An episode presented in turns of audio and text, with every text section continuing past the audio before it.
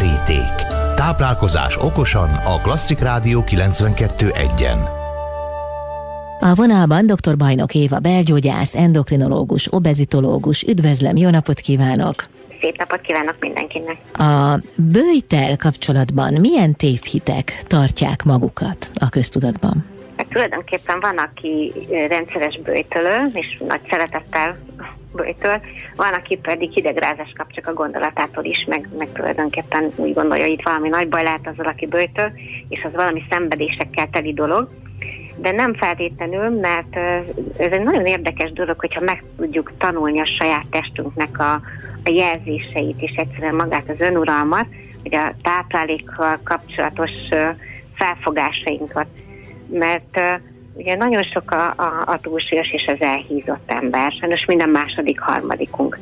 És a táplálék szabályozása az egy rendkívül összetett komplex dolog. Tehát nem csak egyszerűen egy akarati dolog, hogy megeszem, nem eszem, ennél sokkal összetettem, de egy bőjt az alkalmas lehet arra, hogy szinte újra tanítsuk a testünket, hogy, hogy bizony az egy normális dolog, hogy, hogy tartunk nagyobb szüneteket, és utána táplálékhoz jutunk, és ez egyrészt az önuralmunkat is nagyon tudja fejleszteni, másrészt pedig ismert az a dolog, hogy a táplálék szabályozásának az egyik eleme például az, hogy mikor telítődik meg a gyomrunk, és egy ilyen bőrtnél azt is nagyon jól meg lehet tanulni, hogy nem habzsolunk, hogy nem telítjük tele a, a testünket, és kivárunk. Tehát ez például egy nagyon érdekes aspektus lehet. Éppen most olvastam, hogy a japánok állítólag csak a tápanyag igényük 80%-át fogyasztják el, vagy legalábbis igyekeznek e szerint élni, tehát nem várják meg, amíg jól laknak, hanem egy kicsivel előtte abba hagyják. Igen, ez egy nagyon érdekes dolog, hogy hát az én gyerekkoromban mindenképp, de én most teszteltem kisgyerekeket, és még mindig tanítjuk azt, hogy amit a tányérodra teszel, azt tedd is meg. Tulajdonképpen ugye egy ilyen spórolási dolog, de hogy meg kell azt tanítani, hogy e, inkább kevesebbet tegyél a tányérodra, és azt tedd meg, de ha nem bírod megenni, ne edd meg. Tehát ez is nagyon lényeges, hogy nem kell az embernek a magát.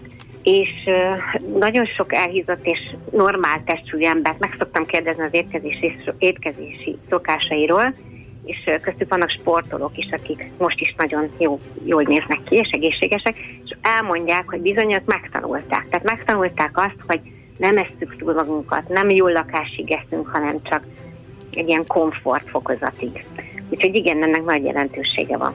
Hát aki ezt egyszer megtapasztalta, hogy mennyivel jobb kevesebbet tenni egy alkalommal, mennyivel könnyebb, éberebb, tehát van egy ilyen belső hatása is, az, az valószínűleg újra megpróbálja és vágyik rá, hogy ezt az utat válassza.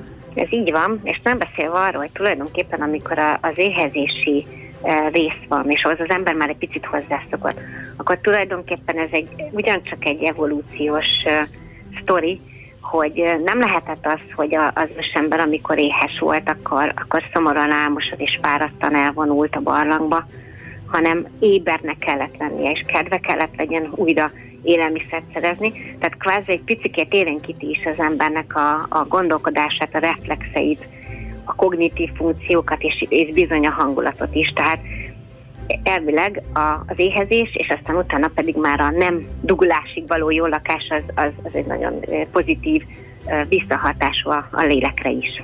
Mi az a bőjt hossz, ami szabadon alkalmazható mindenféle egészségügyi kivizsgálás nélkül? Hát, hogyha ezt a periódikus bőjtölést vesszük alapul, akkor ott vizsgálták, hogy nagyjából az az egy hét, ami egy hét? Rend, rend, egy hét, igen, ami, amihez nem kell nagyon, mondjuk két nap, három nap, négy nap vagy egy hét. Így van. Budapesten egyébként um, van kórházi lehetőség is erre, de tulajdonképpen ezt az egyhetes böltölést az ember elég jól elviseli. Az ennél hosszabbakat azt azért javasolt valamiféle felügyelet mellett végezni. Mi az, amire érdemes odafigyelni a bőjt során?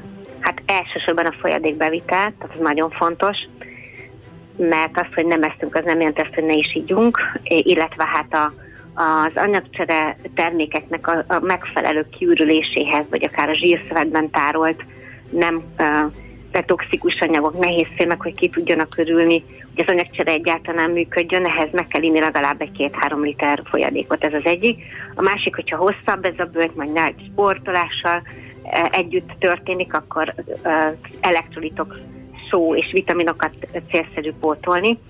Aztán ugye szokott kérdés lenne, hogy lehet-e kávét, teát inni? Lehet, de mondjuk azt nem szoktuk ilyenkor cukorral, meg tejjel, meg tömbbe, és mindenképpen azután is folyadékbevitel, illetve hát a sauna, mint méregtelenítő, ez jó tud lenni, de ilyenkor is a folyadék elektrolit visszavitel, és mondjuk akinek a vérnyomása ingadozó vagy szívbeteg náluk nem javasolt a sauna, és akkor még ez a kolonhidroterápia szokott divat lenni, inkább ilyen természetgyógyászati körökben, hát ezt nem, nem javasoljuk, mert ki lehet mosni vele elektrolitokat, meg a bélfölet teljesen tönkre lehet vele tenni, tehát ez, ez nem része igazából a bőjtnek. Mm, köszönöm szépen. Én is köszönöm. Dr. Bajnok Éva, belgyógyász, endokrinológus, obezitológus volt a vendégem itt az Intermezzo